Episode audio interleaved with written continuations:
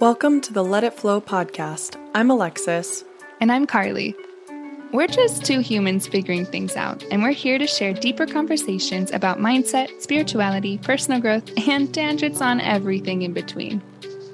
We hope this podcast encourages you to ask bigger questions and think and live outside the box. We're always learning, but the one thing we found to be 100% true is that life is meant to flow. So, whether you're all in on your personal growth journey or just starting out, let's flow together.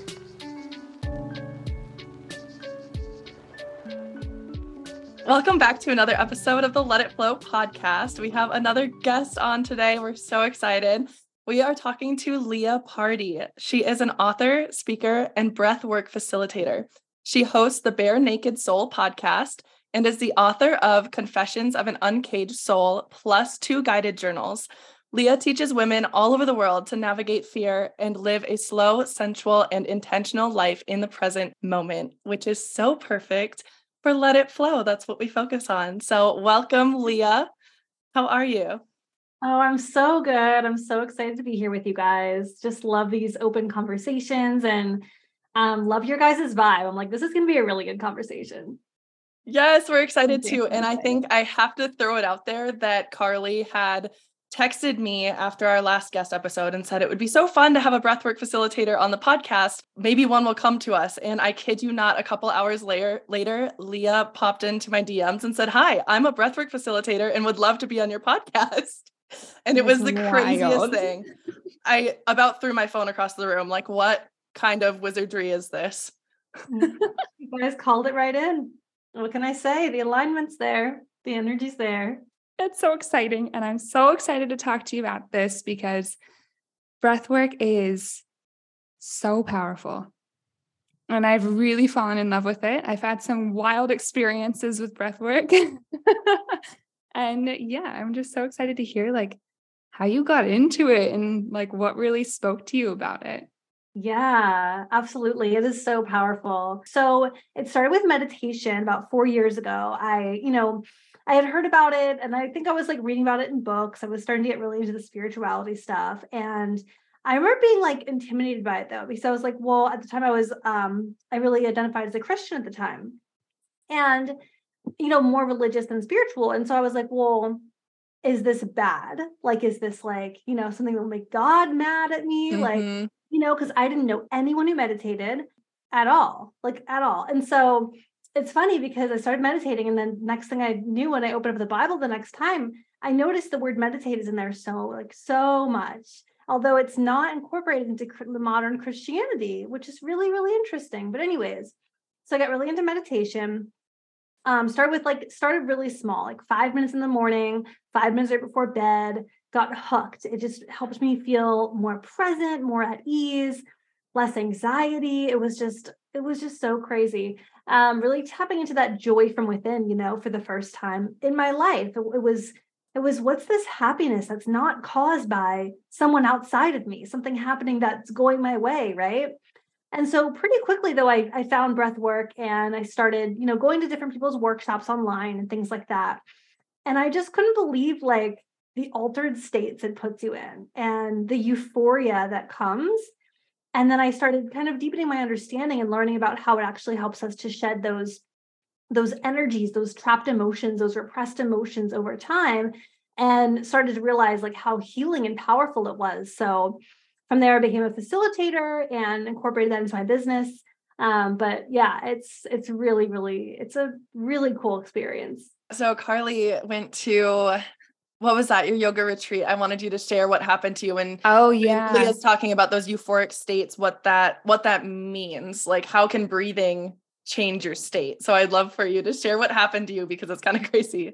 Yeah so i've been doing breath work kind of off and on for quite a few years now. It started with um i mean yoga years ago but i didn't really realize that at the time that there was like it was like one and the same for me. I didn't realize that you could just do breath work and not be also doing yoga, the asana of yoga. And then paused for a few years and I discovered Wim Hof and his breath work. So I got in it and that was beautiful, just like the feeling that comes alive in the body and like the release of some of the emotions. But by far, the wildest experience I've had is this past year. At the end of the year, I discovered this teaching of yoga called Sattva Yoga. I don't know if you've heard of it, but it's very integrative. So you have all the different yogas like in one. So, like Ashtanga and um, Kriya, which is Kundalini, like all of these. And breath work is a huge portion of the practice. And one day, it was one of the retreats that me and my mom went to, actually. We were doing this practice, and these practices, you know, you start with a lot of breath work and Kriya, which are just like repetitive postures. And then we do more of the asana yoga practice. And then at the end, our guide, she brought us through really powerful, deep breathing.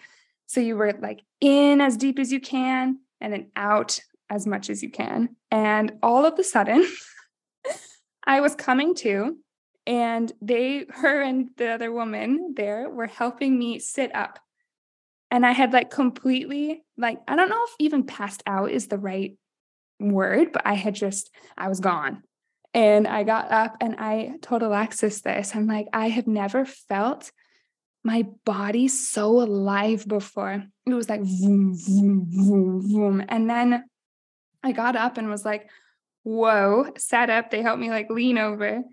And um, all of a sudden, just waves of emotion came over me. And I was just cr- like crying silently, but it was just release, release, release. And I, and the beautiful thing that I've experienced with breath work, which I'd love to hear your thoughts as well, is I didn't feel like I needed to get in there and know exactly what it was, but I could feel the release. And that is so beautiful because oftentimes in personal growth and development, I feel like we can sometimes get lost. And there's a part of it that's important, but we can get lost in almost the, I don't know if drama is the right word, of like what caused these these challenges in our lives, but it's the thing I love about breathwork is you can release those and not have to like get into the drama and really understand what it was. It just is like, boom, gone. And it's, I have goosebumps right now. oh my gosh.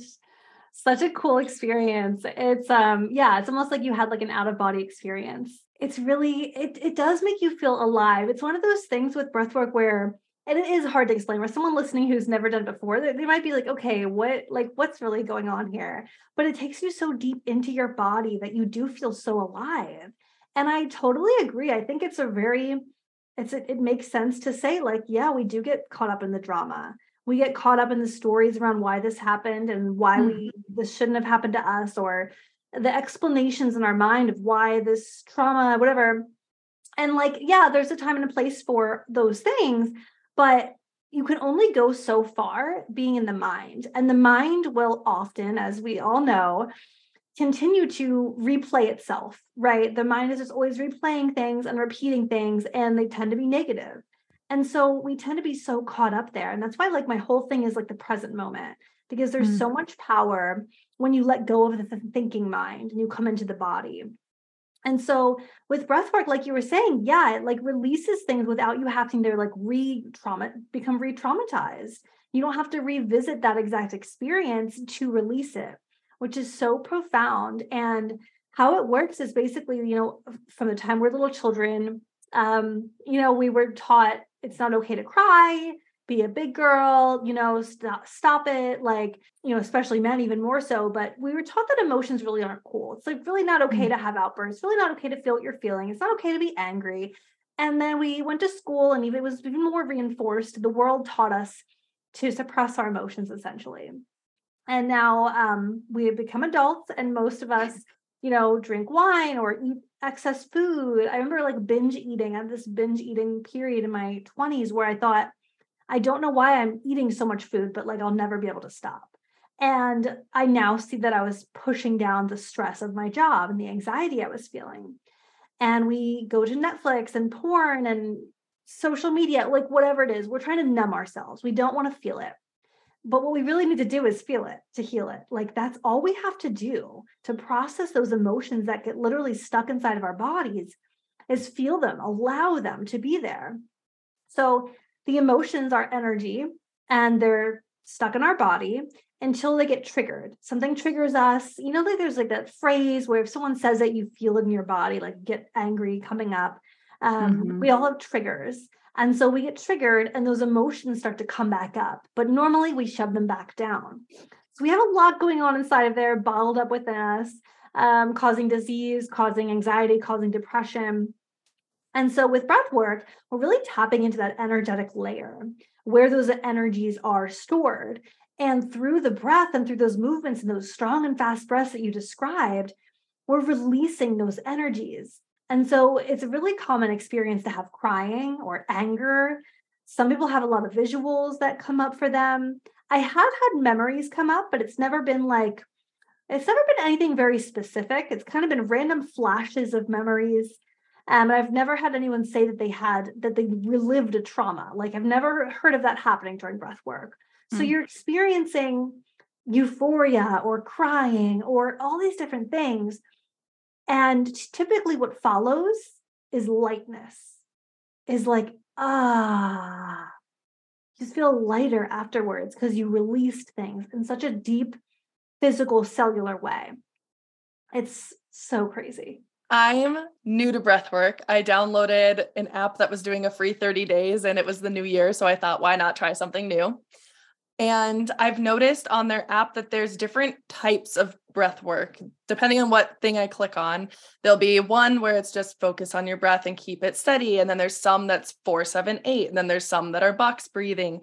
And I was wondering if you could, for anybody listening that's new to breath work, describe the differences between different types of breathing or different practices in breath work. I might be saying things wrong here and not knowing the terminology, but if you could like tell a little bit about that.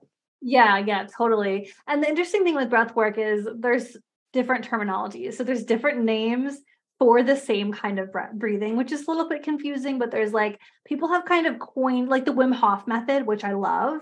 Um, love him, but like he coined a, a breath work with his name, which is fine, but it's like been around for you know thousands of years, just like yoga.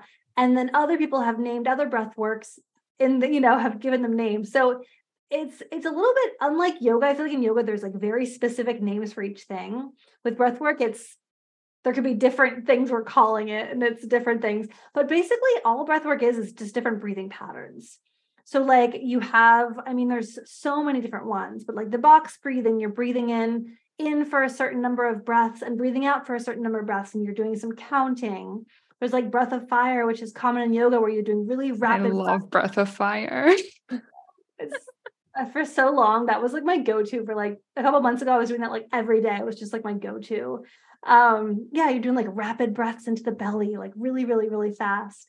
Um the kind that you are probably doing although there are different names for it and carly the one that you described um is, is typically considered conscious connected breath work. So it's like a circular breathing pattern it's fast and strong you're like lying down for this experience that's one yeah. that will well, something that was unique to that experience for me, and um, I've done sattva practices after that, and it's a common thing. In in that practice, um, they call God, I don't know how many they are. I'm actually doing a training in a few months. I'm going to India to do this training. Um, but so I'll find out. But they have cosmic breaths and there's like different patterns. And this one, if I remember correctly, it was in very deeply through the nose, out very deeply through the nose, in through the mouth and then out through the mouth and then so something like that. Like hmm. that I, I, I don't know what happened but it was incredible. Oh my gosh. Yeah. Yeah there's so many different breathing patterns and it's a really cool thing to dive into because it's um there's just always something new to learn always a new way of doing it so.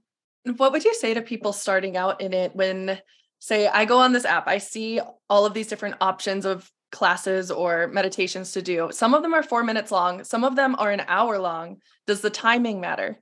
I mean, you're going to have a different experience with the amount of time. So, the kind of breath work um, where you're going to have the experience of like crying and releasing and kind of having a trippy experience, it's going to be at least like a 20, 30 minute session typically. You know, you're probably not going to have that from like a five or 10 minute session.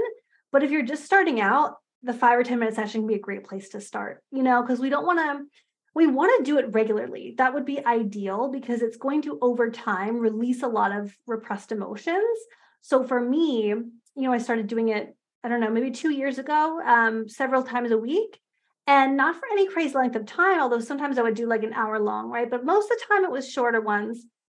But um, yeah, it's I I over time became a much less reactive person and just noticed I was living more like lightheartedly. So that's kind of the effect you can have doing it over time. So if you're new to something, I think it's really great to start really small. So like maybe doing a 5 or 10 minute session but say tell yourself you're going to do it 3 times a week and then maybe incorporate like an hour long session once or twice a month to go really deep. I don't know. I think it would be a cool thing if you were just like looking at a bunch of different options, just ask yourself ask your intuition like which one feels good right now and then just trust what comes up. Yeah 100% i'm personally working on building the habit of it. So right now sometimes it's five minutes right when i wake up if i remember or right before bed. I've had a lot of nights where i'm like shoot it's 10 o'clock but i'm going to do it. And it's just going to be five minutes but it counts and we're keeping with the habit.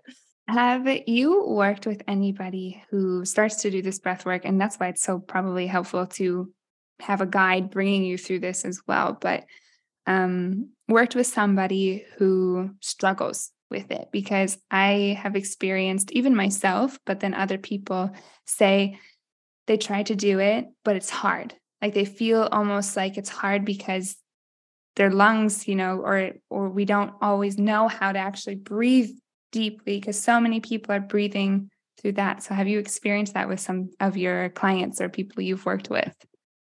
Yeah, you know, I so we don't breathe properly. We're very hunched over, and that's part of the problem in our society. We're very hunched over, and so we're not really breathing with the full scope of our diaphragm. Um, and then we have a lot of stress and anxiety. You know, when you're like really stressed, it can feel like you feel like you can't catch a breath or you can't take a deep breath, something like that. I think those things really play a role, but I think the biggest thing that would make it feel hard is resistance. Mm. You know, is the mind the mind hates breath work because it gets rid of the mind. So it shuts off the default mode network part of the brain, which is the which is the conditioned monkey mind chatterbox overthinker. The mind doesn't want to be shut off, right? The ego wants its grip on you. So it will resist breath work like a mother. Like it is going to talk you out of it all day long. Um, I used to resist breath work so hard. I think that's the real the real problem here is that it's not that you can't do the breathing exercises, although there are some people who maybe have like health conditions that could restrict them or who just need to start off with a slower and calmer breathwork mm. exercise. Like do what feels right with your body by all means. But I wonder if you would let go of thought and just really be in your body, what would happen? Because I've also heard of people having like, they'll have like sudden back pain when they're trying to do breath work or meditate, sudden this or that. And it's resistance Mm-hmm. That's all mm-hmm. it is. You don't want to let yourself, you don't want to let go. Your mind doesn't want to let go. So just taking that into consideration with all things in life, right? What else are we resisting? What other things are we coming up with ways it can't work, right? So yeah, I think that's like a sneaky, a sneaky one. I have noticed that so much. When I try to sit cross legged on the floor and keep my spine straight, my back is on fire almost every time I try to do it. And then the longest breath work I've done is 20 minutes. And it had a lot of that fast paced, like in, out, in, out. And I, in my head, felt like I was doing burpees at the gym and I wanted to stop. I wanted to quit so badly. It, it, it amazed me how similar that was. It felt like I was resisting physical exercise um, that I absolutely hated, but I was just breathing. Yeah, we resist so many things that are so good for us.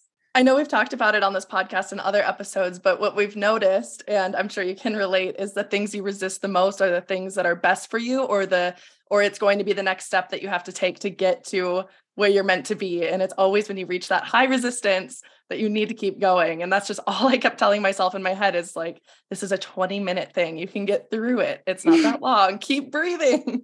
Yeah, it's so true. We resist what we need the most. It's absolutely true. Yeah, I've mm-hmm. been experiencing that a lot lately. I've been kind of in kind of a funk the last few days and there's a few other things that are have been affecting that that are kind of outside of myself so only I can really control how I react to those things but I am in command of that. And it's so funny how I've noticed this pattern within myself. I will, even though I have all of these tools, sometimes it's like, I don't know exactly what it is, but it's that resistance to even using the tools to get out of the funk. And then I get to the point where I'm like, okay, F this, Carly, like you're done pitying yourself. Like, and then I will get there. But um, I think that's the key I've noticed that this happens to me so much more when I'm not being as consistent with my practices, with the breath work or the yoga or the meditation. And because when I'm consistent with that, I don't get into those funks that often. And, you know, life gets busy and that's just how it is. And so, for example, the last couple weeks, I've been really busy with things that have been I've been allowing to take my concentration away from my personal practices. And Oh my God, I feel it.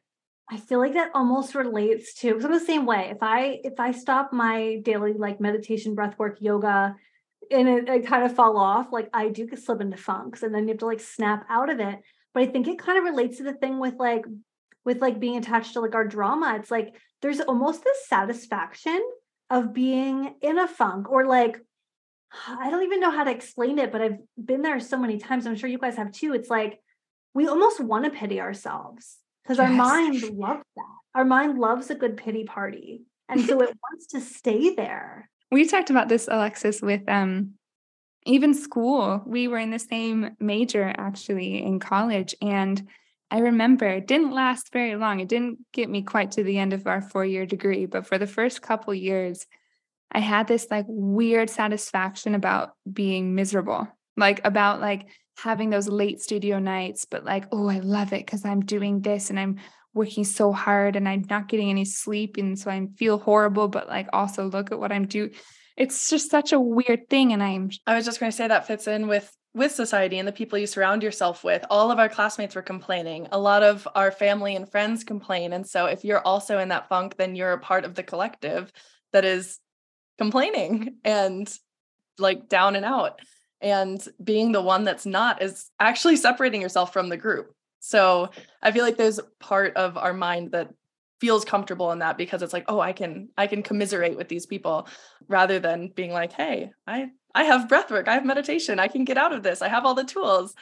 And then i think there's also something to be said of having all the tools and then not accessing them because they're always there. It's like oh well i know i know that i have it. I can access it anytime but not today. I, will do it tomorrow because it's there, but I'm not going to do it now. Yeah, that reminds me of like how I was like I when I used to work in corporate, I was like super in the masculine hustle. I mean, hardcore, like working just first person in the office, last person to leave every single day. You know, barely sleeping because I was just had to climb the corporate ladder as fast as I could and in competition with everyone and although it wasn't i mean i i felt like shit like i had tons of anxiety and stuff but uh, and i wasn't taking care of myself.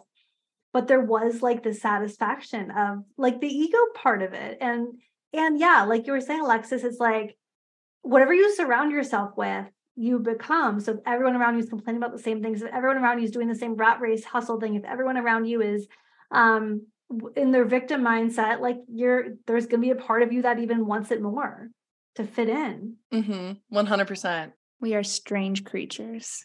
I actually was on your Instagram right before this and saw a post that you had pinned. And I really want to read it because Carly and I both thought it was so beautiful. And I think it goes into what you mentioned early about, earlier about present moment magic and slow living. And this is what you wrote We've been sold a lie. We don't need more. We actually need less less pressure to have the perfect body, the perfect house, the perfect bank account, less stress from buying things we truly can't afford, less trying to impress others with our success, less filters, less makeup, less lip injections, and more of only one thing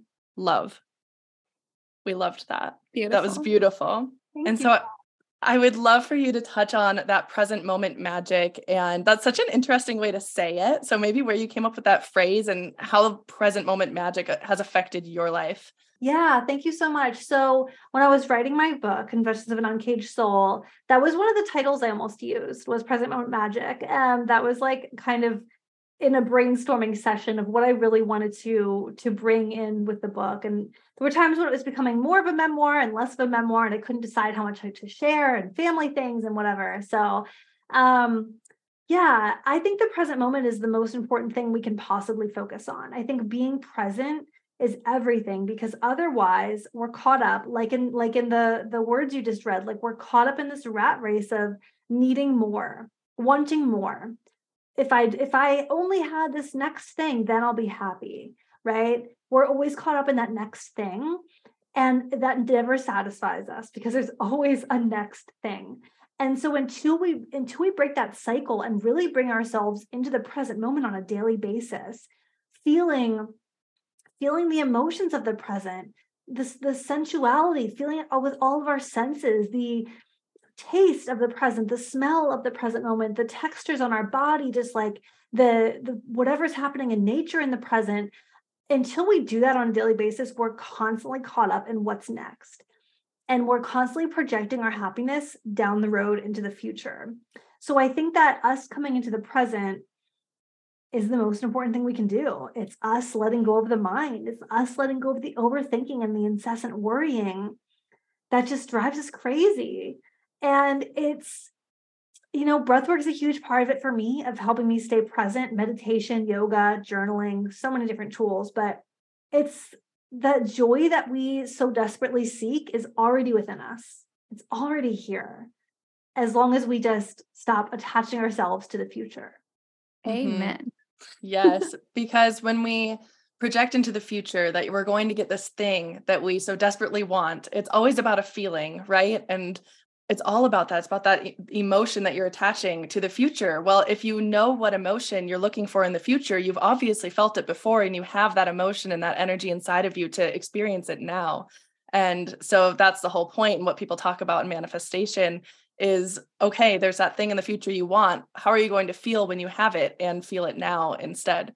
And so that's so important to recognize that you have the ability to feel that now in the present moment. Yeah. It's something we have to remind ourselves of over and over and over and over because society is selling us on the lie that we need more. so we have to remember, like, okay, why do I want that vacation? How will I feel when I'm there? And like a vacation's not bad, right? None of the things are bad. A house isn't bad, makeup's not bad. These things aren't bad. It's us becoming I can't be happy unless this exact thing is in my life and more and more in more and larger quantities all the time, right? But it's like how would I feel if I had that home, that vacation, that purse, that partner? Like what what am I really looking for? And it's like it's it's hard to remember that we're really looking for a feeling. Mm-hmm this is a bit of a personal story on that, but last year I cut back on how much makeup I was wearing because I realized that I would walk by the mirror with no makeup on and avoid looking at myself. And I realized that I wanted the makeup to make myself feel beautiful and feel happy and be able to be on camera and on screen and do all of the things.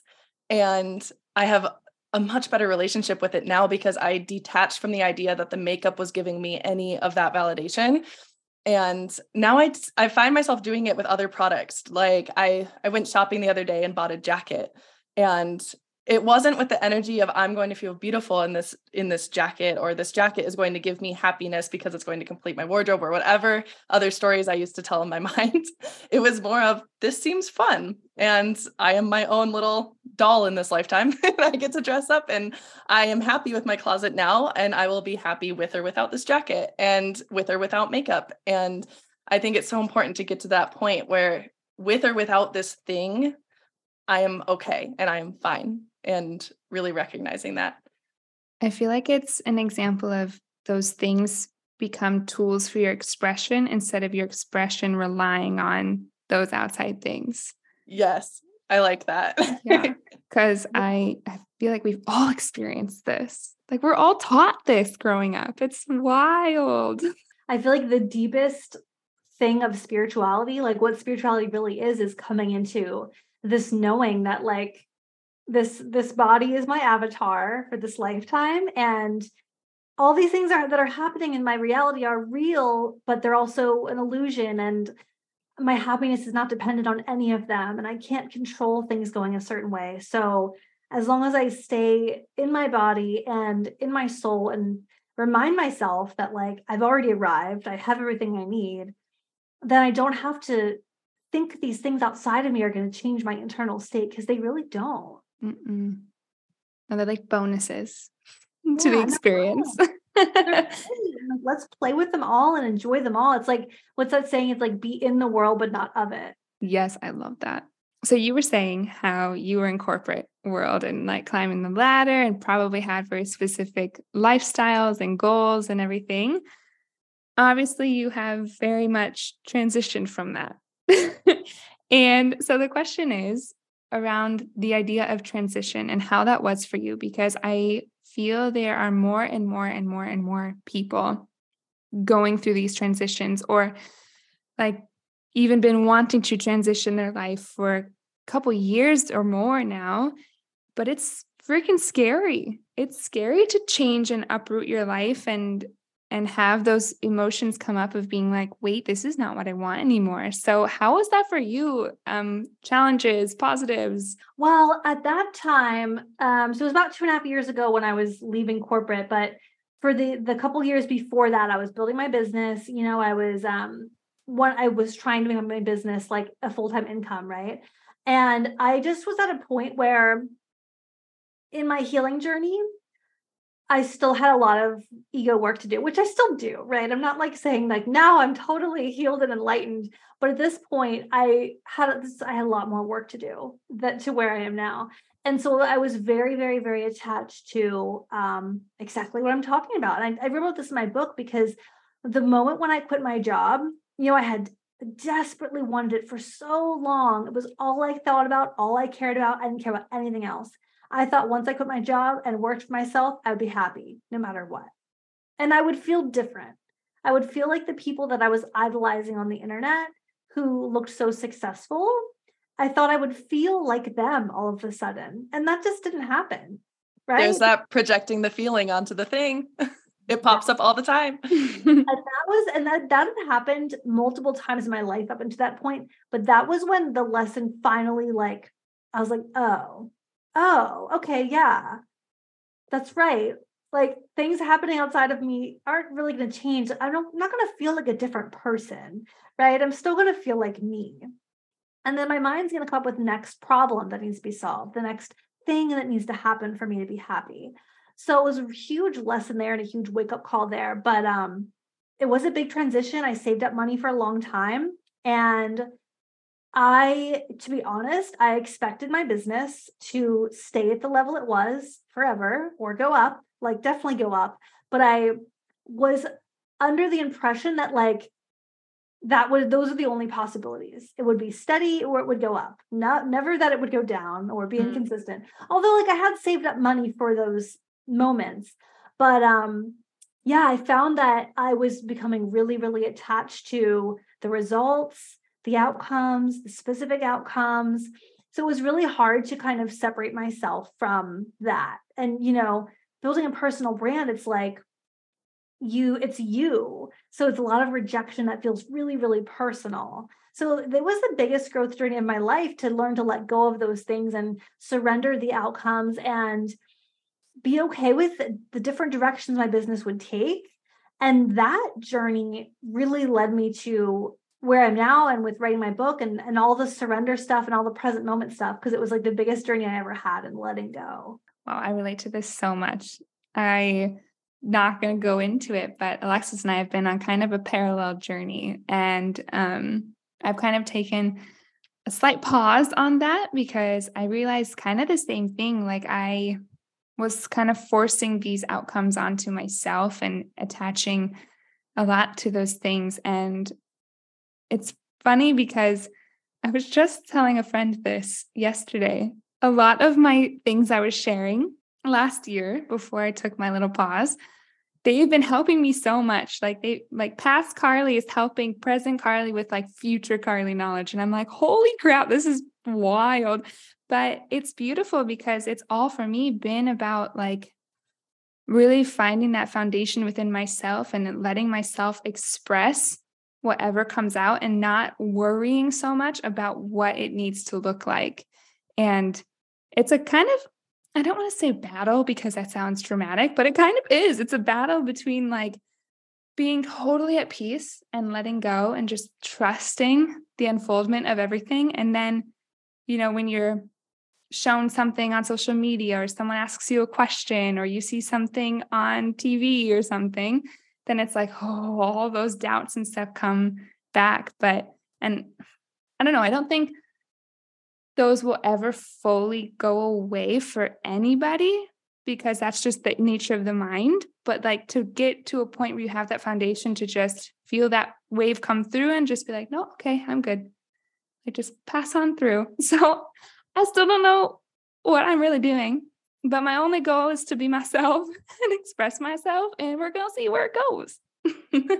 yeah, it's definitely like, I feel like when I, when my business had the pressure, I like, I had a lot of pressure on it for a long time and that made me um it took away from like the the authentic expression and just the the fun of it and lightness of it but then to let go of that pressure it's like you really got to like sink into that trust you know this has been such a theme lately in our conversations i know i'm laughing over here because i am slowly like deconditioning from just the last year of discovering coaching in and then like yeah. doing coaching training and then I had a business coach and then I was in everybody else's containers and learning and learning and growing so much from other people and then being on social media and following other other accounts and how they do business and I just kept feeling like I was trying to niche down number 1 and then I decided not to do that but even though I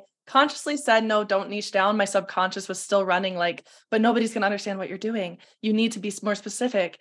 Like who are you selling to? What's the product? What's your purpose? And it was just a, a low hum underneath it all that i didn't realize was still there and even just reflecting yesterday it popped up again and i'm like i've been diluting myself to make my page more understandable and digestible for people that I feel like I should be attracting for whatever reason. When in reality, when the more you, yourself you are, you're going to attract the people that are meant to work with you. And so it's just so funny how that creeps into your mind. And you mentioned in um, the form that we sent to you before about social media addiction. And I'm so curious to hear what your experience has been with that from following other practitioners to building your business and this whole journey and how social media has played into it for you. Yeah. So I feel like before I had my business, I definitely was on social media a lot, you know, but it was different. Like it wasn't, I mean, I also was much less aware. So maybe I wasn't quite as aware of of the picking up my phone unconsciously and looking at it in any spare moment that I had. But as I became more into the present moment, I started to realize that social media was really pulling me away from the here and now. And that in any quiet pause that I would have in my day, I would unconsciously grab that phone and go to social media and do a ton of comparison, right? And feel like, what could I post? What do I need to post right now? And like, and just a lot of that stuff. And so a little over a year ago, I decided to put some boundaries in that have been so helpful. So I stopped going on my Instagram, like stopped going on social media past 5 p.m. like evenings are just like a no. First hour, two in the morning are a no. And most weekends I take off as well. And it's just been so, so helpful to like have those. It's just like takes away that addiction. Like it's, but I definitely noticed that during the day, I still have like a major tendency to want to check it 500 times. So um recently I bought just a few weeks ago, I bought a locking box on Amazon with a timer. So I like lock my phone in there for a few hours a day so I can get my work done. And it's just really crazy. The peace that you feel when you don't have your phone is so wild. And like the level of focus that you have and creativity and inspiration and intuitive downloads, like for me, it all increases when I'm not like always kind of having this like it's like this pull in my body to like constantly grab my phone. So I'm always like working on ways to kind of detach from that. But I definitely think in our society, we're we're not allowing ourselves to have any moments of quiet anymore. And I think that's really damaging to all of us. Mm-hmm. Yesterday, this just reminds me. My my dad was scrolling on his phone and my mom was watching TV and I decided to leave my phone in my bedroom just for a little while because I was in a TikTok binge and when that happens, I almost have to do three, two, one, throw my phone in order to tear myself away from it. It's ridiculous. Um, but I was standing in the living room, just not looking at the TV, and I just started dancing for no reason. And my parents looked at me like, What is wrong with you? And I just said, I left my phone in my room and I have no idea what to do with myself. Isn't that just crazy? Yes, but it's it's so relatable to everyone listening. One thing I can struggle with is the fact that I love what social media allows us to do today. Like it's incredible. But I do, like, I talked to Alexis and my business coach um, last year about this. It also, I get on it and it causes me so much anxiety as well because I'm like, I have, I felt like this since like middle school. So for years, I've gotten on, on social media and just all of a sudden been like, what am I doing? Like, what am I doing? This is not real. And so it almost like I get, can get frustrated with myself for being on it and not like living life. And so for me, it's been a really interesting contradiction in myself because I, I want to be doing something that allows me to kind of have this like freedom of my life and ability to move if we need to, or like all of that but I also have the other side of the spectrum that's like, I could probably be more than happy never touching social media again. So frustrating sometimes. Yeah, I feel the same way. Like there is so much to gain on there in terms of like people have really inspired me. Like there's so much information. And I do think it's information overload and would be better served like reading books and stuff for sure. But you do get like different perspectives and if you follow people that you really um you intentionally select you know based on the way they're showing up and the inspiration and whatever it can be so powerful and of course it like yeah it's like a great tool for business you know so i feel the same way but yeah i, I do wish i could like throw my phone out the window and never see it again like live in the moment all the time and because a big thing we need to remember is like we're also looking at we're looking at a highlight reel it doesn't matter. Like I've I've tried so hard to like be as real as possible. And like I do believe I show up in an authentic and real way, but I can't do it fully. That's just not possible. Like my my life can't just be every bad thing isn't going to be on there, right? Like it's also not realistic to to your business. So we have to remember we're looking at a highlight reel. We're mm-hmm. looking at curated pieces of people's lives that they've selected to show.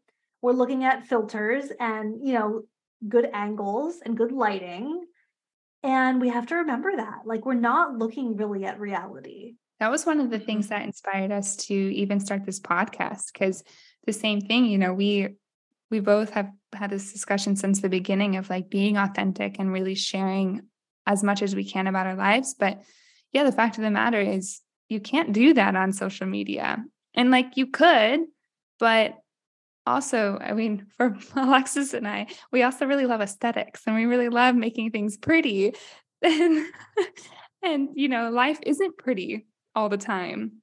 Mm-hmm. And so I mm-hmm. love like the balance of you have a podcast as well. So you've definitely experienced this. It's just when it's more that raw, uncut footage of life and you feel you really get to know the people who are speaking. And there's a place for that. And we can obviously do more of that on social media but i yeah i completely agree it's it's yeah. not it's not real there there were two things you said or i had two thoughts pop up with something you said but following people intentionally is so important and i just really want to highlight that because that was one of the first steps that i took 3 years ago on my instagram. I just realized that i was going on social media scrolling and leaving with an icky feeling and i noticed that the people i would scroll past i was judging them for whatever reason um did didn't matter if it was a celebrity or or influencer someone from my hometown there were just certain accounts that triggered me from what for whatever reason and i decided enough is enough. I'm going to unfollow or mute them if they're somebody that i know personally and it's nothing against the people ever. It's always a reflection of self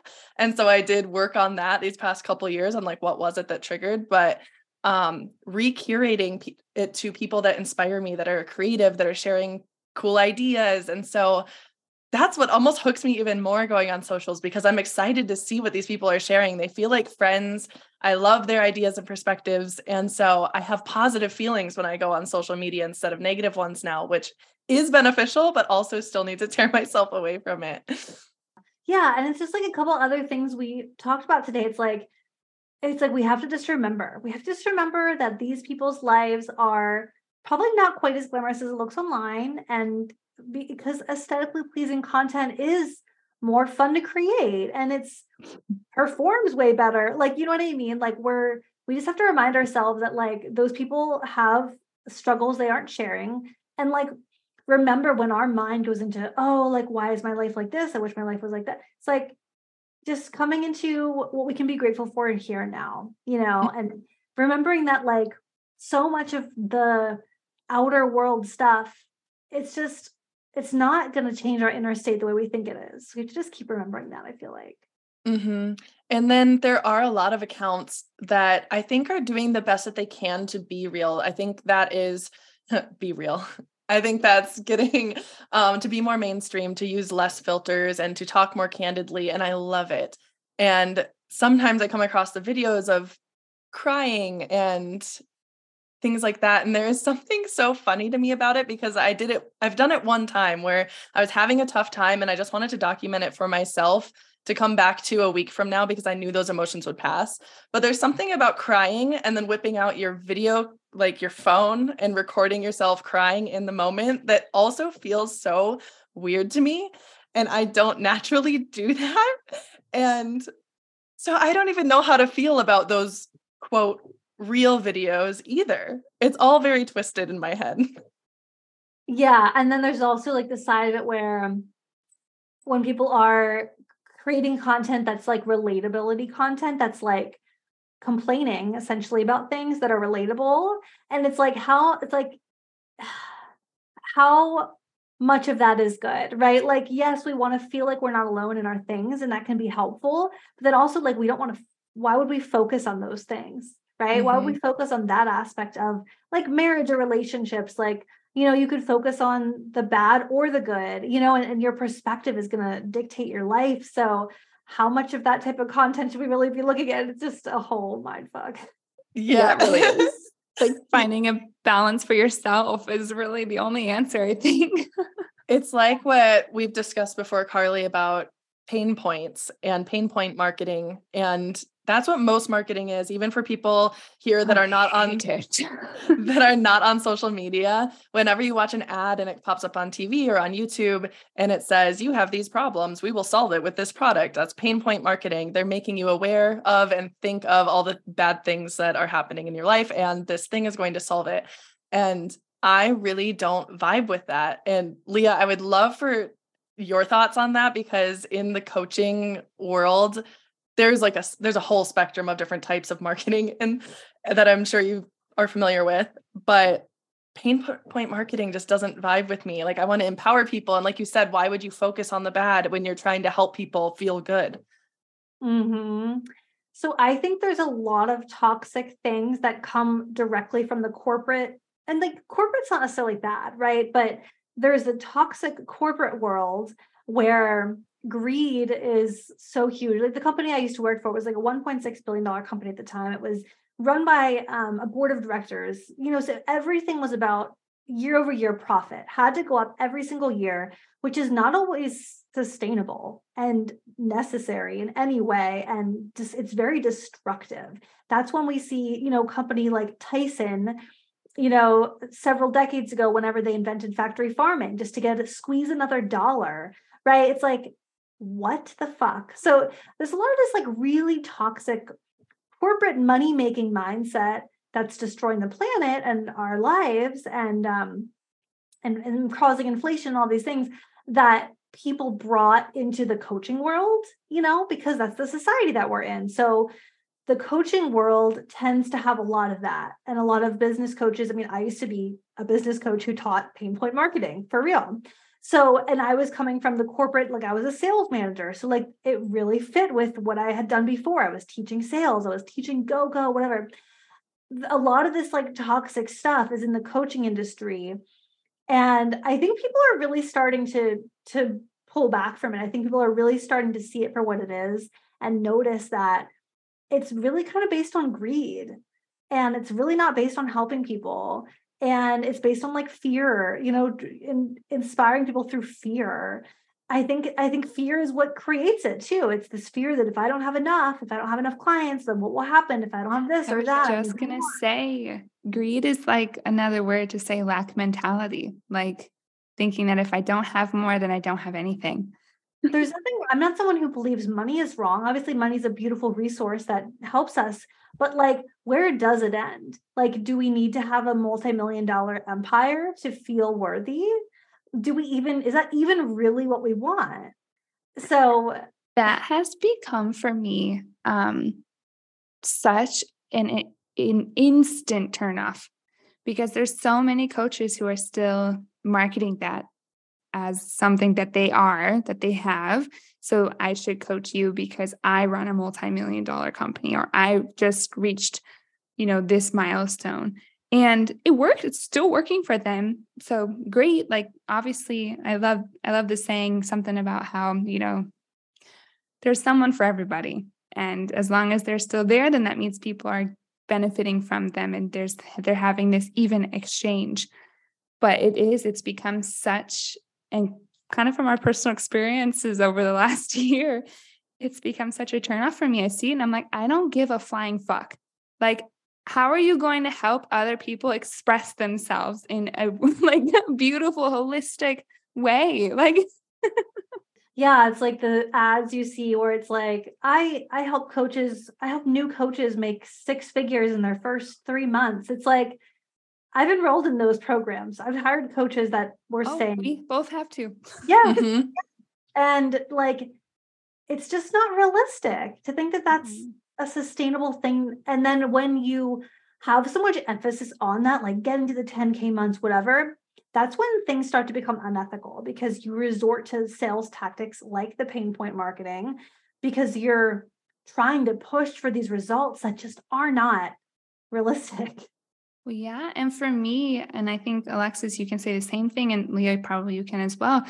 I don't want to say that people are doing a wrong thing because, like I just said, there's obviously a need for this still, and we're we're cycling out of old ways of being. But for me, going through that and working with a business coach who, as a person I love, she's she was so sweet and everything, but that was very much her tactic. And it just like sucked all the life and creativity and inspiration and excitement out of me because I realized through that, which again happened exactly how it should have, because I would not have come to this realization that for me, obviously, I desire that abundance in that way, but I don't need it. Like, that's not my, I mean, like, we need it to survive in that sense, but that's not my driver factor. Yes, my driver. It's actually helping people and expressing my own self and helping other people do the same. Mm-hmm. And that was a huge, beautiful lesson that I learned through going through this work with this woman who was teaching me that. And I don't know, everything happens for a reason, basically, is what I'm trying to say. yeah, we've talked about the the type of feeling we want to give people. And there was something I heard about if you picture a ladder there's the pain point marketing that's I need to show you that you're at the bottom of the ladder and I'm at the top and I'm helping you get to where I am because it's way better up here. Or there's the hey, your life is perfectly fine and it's and you're doing amazing, but it can be even better. Like you are fully self-sustaining. You don't need this. Like I've followed a couple coaches who really focus on coaching as kind of a luxury item. Like it's a thing that you get to splurge on and it gets to make you feel good and it gets to put women in your corner to help build you up. And it's not saying you're in the pit and I'm pulling you out to rescue you. It's, hey, you're doing amazing. Let's elevate together. And I really vibe with that energy so much more. Um, and I'm not sure if you've experienced a container like that or a comparison, Leah, of like those different things but i've seen that pop up too that different type of perspective on the marketing. Yeah totally. Yeah the last thing that i like joined was a mastermind um where it was actually like pay what you can and it was really really interesting and the whole like it was just this woman who had previously done much different marketing as well but was really shifting into this like hey like I, maybe it's really not affordable for or or realistic for people to spend ten thousand dollars every few months for code. Like, let me actually help people. Like, it really felt like it came from that genuine place, and she still made money, and it was beautiful. And it's yeah, we're I think we're seeing a lot of that in the industry. People are realizing that there's a lot of really shitty, hustly, corporate tactics being used in an industry that's supposed to be about helping people and hopefully that's changing. Mm-hmm. Yeah, I love we're to see it. We're changing it. yeah, we are the change makers. That's the point. yeah. And like we all came into this field to help people, right? Like not to make a million dollars. I love that. I love it. You are exactly the type of people we want to have on this podcast. yeah. This is what we're here for. and I'm so grateful you reached out. I know we're nearing an hour. So I want to make sure that there's time for you to tell us what you're up to, where we can find you, how people can work with you, and share all the good stuff that's happening on your end. Yeah, absolutely. So my podcast is um, Bare Naked Soul. My Instagram is Leah Pardee. And what else? Yeah, pretty much my website's leahpardee.com. Just type my name in anywhere, you'll find something and we can hang out. You can shoot me a DM with questions about breath work. Um, yeah, thank you guys so much for having me. Yeah, this was such a fun conversation. So fun. And like we said beforehand, we let our conversations flow. So, a little bit about breathwork. And for anyone listening that wants to know a lot more about breathwork, please go see her podcast. We will link all of her stuff in the show notes as always. And if you loved this episode, we'd love a rating and review from you. And feel free to reach out via DM anytime. We love to talk if you can't tell. Karli and I like to talk. Yeah, we do. but anyway, we're so grateful for all of you listening and grateful to Leah for popping on with us today. And we will be with you next week. Goodbye. Bye.